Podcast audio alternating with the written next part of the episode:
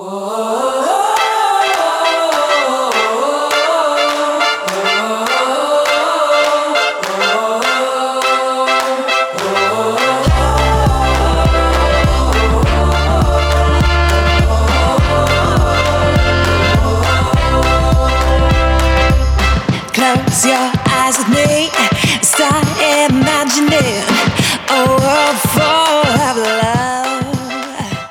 Hola, ¿qué tal todos? ¿Cómo están? Bienvenidos a un nuevo episodio del podcast Transporte Financiero.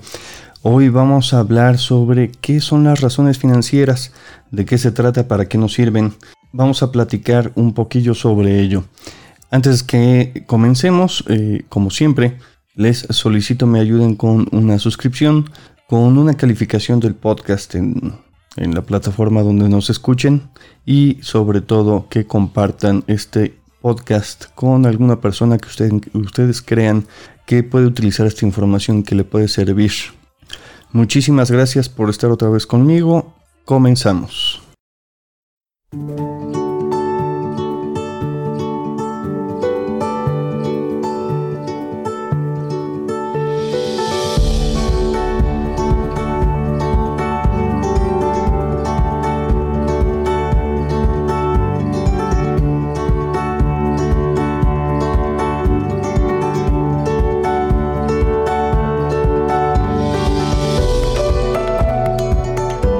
Bienvenidos otra vez. Estoy seguro que ustedes han escuchado algo sobre el término razones financieras. Hoy vamos a platicar un poquito sobre eso para ver de qué se trata. Sí, sí, sí, yo lo sé. Yo lo sé. Era hora de que platicáramos un poquito sobre lo que son las razones financieras. Así a grandes rasgos y por definición lo podemos encontrar como las razones financieras son indicadores utilizados en el mundo de las finanzas para medir o cuantificar la realidad económica y financiera de una empresa. Muy bien, eso es lo que es la definición al pie de la letra. Pero vamos a tratar de desglosarla un poquito más. Para empezar, las razones financieras se encargan de analizar la información, como lo habíamos platicado en otro, en otro podcast, en otro capítulo, la información que genera la contabilidad. Es la información que se resume en los estados financieros. ¿Se acuerdan que platicamos sobre el balance general y sobre el estado de resultados? Bueno, vamos a tomar esos dos estados, esos dos informes para poder utilizar las razones eh, financieras. De ahí, la importancia que tienen las razones financieras es que nos va a permitir interpretar esa información contable y analizarla para poder comprender cómo está la empresa en ese momento. Y también para qué nos sirve? Nos sirve para comparar la empresa ya sea en diferentes etapas del tiempo o para comparar dos empresas en la misma etapa. Como les menciono, nos permite hacer algunas comparativas contables entre dos periodos. Si queremos comparar cómo estaba la empresa el año pasado en el mismo periodo con ahora, nos puede dar unos números muy objetivos también nos va a ayudar para que cuando hagamos nosotros nuestros presupuestos sepamos perfectamente cómo queremos que esté la imagen de nuestra empresa en ese presupuesto en tal tiempo. Es decir, ahorita el año pasado tenía un apalancamiento del punto 5. actualmente mi apalancamiento dice que es del 1. Bueno, yo en mi presupuesto para el siguiente año necesito o me gustaría o estoy presupuestando que mi apalancamiento sea del punto 8. Esto quiere decir algo al momento de leer mis estados financieros y más adelante conforme vayamos viendo una razón a la vez y explicando cada razón, pues vamos a explicar también qué nos ayuda a medir, para qué nos sirve, qué nos dice ese indicador. En pocas palabras, las razones financieras son esos indicadores, esos cálculos que nos dan cierto resultado que nos permiten identificar situaciones particulares en la estructura financiera de la empresa en el momento en el que estamos revisando, en el periodo que estamos revisando, ¿no?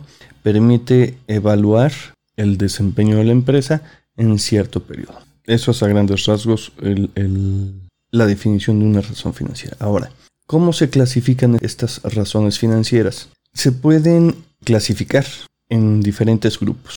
Cada grupo va a evaluar un elemento de la estructura financiera en específico. Vamos a mencionar ahora cuatro grupos y dentro de esos cuatro grupos vamos a tener razones financieras específicas. Por ejemplo, el primer grupo son las razones de liquidez. Este grupo de razones de liquidez está compuesto por algunas de estas razones en específico. Capital neto de trabajo, índice de solvencia, prueba ácida, rotación de inventarios, rotación de cartera. Y por último, rotación de cuentas por pagar. Como verán, dentro de este rubro estamos mencionando 1, 2, 3, 4, 5, 6 razones financieras específicas para identificar la liquidez de la empresa.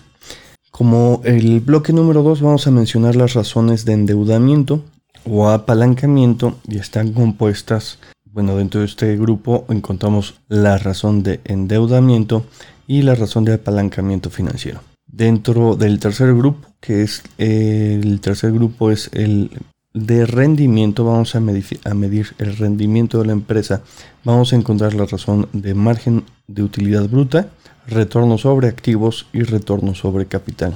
Y por último, vamos a ver razones financieras de valor mercado.